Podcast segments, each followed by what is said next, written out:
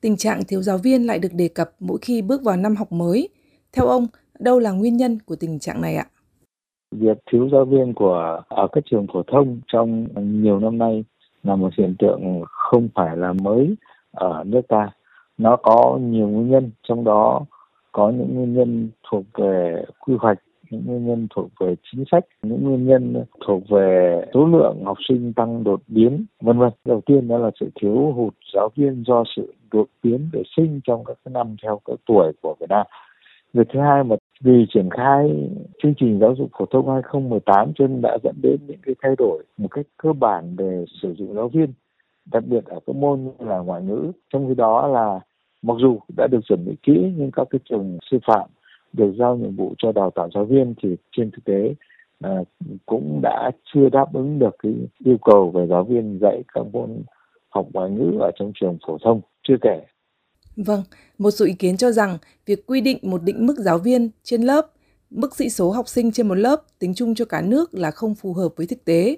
Ông nghĩ sao về điều này ạ? Hiện tại thì số lượng học sinh đứng trên đầu một giáo viên được quy định hiện nay ở Việt Nam thì vẫn thuộc của loại là cao. Điều này đặc biệt cao ở khu vực thành thị. À, tôi đã nhìn thấy cái lớp học đầu năm được dán ở trên các cái bảng ở các trường học bậc tiểu học ở thành phố Hồ Chí Minh thì tôi đã nhìn thấy nhiều lớp từ 49 đến 52 em trên một lớp học nghĩa là cao hơn rất nhiều lần, một lần rưỡi thậm chí hai lần so với quy định của nhà nước. Đấy là một cái điều cực kỳ là khó khăn đối với giáo viên. Nếu chúng ta có đầy đủ cơ sở vật chất, thì chúng ta thì trên thực tế số lượng giáo viên còn phải có thể tăng hơn so với lại cái hiện tại như chúng ta thấy cái tình trạng thiếu thực sự còn căng thẳng hơn nếu chúng ta áp dụng một cách chặt chẽ cái tỷ lệ học sinh tính trên đầu giáo viên ở khu vực đô thị, đặc biệt là hai thành phố lớn, thành phố Hồ Chí Minh và Hà Nội. cân căn do mà số lượng học sinh trên một giáo viên nhiều ở khu vực đô thị là vì chúng ta đã không yêu cầu các doanh nghiệp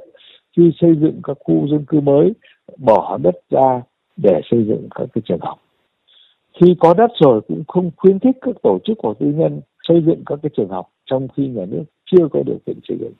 Về mặt cơ bản nhà nước phải đầu tư cho việc xây dựng các trường học mới trong các khu dân cư mới để đảm bảo là số lượng học sinh trong mỗi lớp học không tăng liên tục nữa và cái mức độ phù hợp theo quy định của nhà nước. Đấy là cái cái, cái thứ nhất. Cái thứ hai đối với khu vực nông thôn. Các cái trường phổ thông thì hiện nay ở nông thôn thì một xã nhỏ vài nghìn dân có thể có một cái trường tiểu học. Và vì thế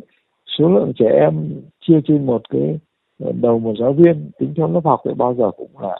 thấp đặc biệt ở vùng miền núi. Và nếu chúng ta hoàn toàn căn cứ vào số lượng học trò để giao chỉ tiêu thì học sinh ở khu vực miền núi không nhiều và vì thế chỉ tiêu dành cho giáo viên ở khu vực miền núi. Theo tôi cũng nên có một chính sách riêng biệt.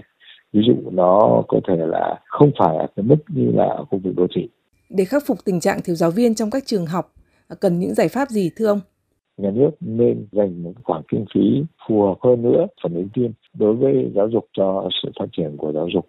sau cùng thì tôi vẫn nói rằng là muốn dự đoán đầy đủ số lượng giáo viên thì cần phải có một cái kho dữ liệu chung của quốc gia hàng năm về số lượng học trò, số lượng những người được sinh ra và như vậy thì hàng năm và chúng ta có thể tính toán được số lượng à, học sinh trong từng năm một và có thể chủ động hơn trong phân bổ giáo viên. Để khắc phục tình trạng giáo viên còn thiếu như thế thì tôi thấy ở rất nhiều nước người ta sử dụng giáo viên khác hơn chúng ta một chút tức là không hẳn chỉ là biên chế ở một trường. Đối với những môn học mà ít giờ dạy thì giáo viên có thể dạy ở hai trường để cho đảm bảo giờ dạy. Và như vậy chúng ta tiết kiệm được biên chế cho các cái trường học. Thì việc này theo tôi là nên giao cho các cái địa phương mà cụ thể cũng vẫn phải nên tính toán toàn cái số lượng giờ giảng cho giáo viên, số tiết trong một tuần cho nó phù hợp. Và vì thế giáo viên nếu chưa đủ số tiết đấy thì sẽ sang dạy ở các trường lân cận. Nếu nếu được, cho nên tôi nghĩ việc sử dụng giáo viên như thế là cần thiết. Ngoài ra tôi cũng xin có một cái đề xuất nữa, đó là đối với những môn học mà thực sự thiếu về giáo viên, không phải chỉ là một, hai năm mà có thể lâu dài hơn năm, bảy năm nữa. Như là tin học, như là ngoại ngữ, nghệ thuật thì chúng tôi xin đề nghị là tính đến một cách khác, tức là chúng ta có thể cho học trò đến học ở các cái trung tâm chuyên đào tạo những môn học, ví dụ như tin học chẳng hạn, thì các trung tâm tin học họ dạy rất là tốt. Cái chương trình giống như là chương trình phổ thông và thậm chí nâng cao hơn tại trong khoảng thời gian rất ngắn gọn để học trò có thể sử dụng tốt công nghệ đặc biệt là trong cái kỷ nguyên số như hiện nay thế còn những cái ngành như là ngành nghệ thuật chẳng hạn thì do đặc trưng rất là khó khăn như thế thì từ của về giáo viên thì học sinh cũng có thể lựa chọn cái giờ học của mình ở ngoài và nên khuyến khích các tổ chức cũng như cá nhân tiến hành dạy học ngoài giờ ở những cái môn học này. Vâng, xin trân trọng cảm ơn ông.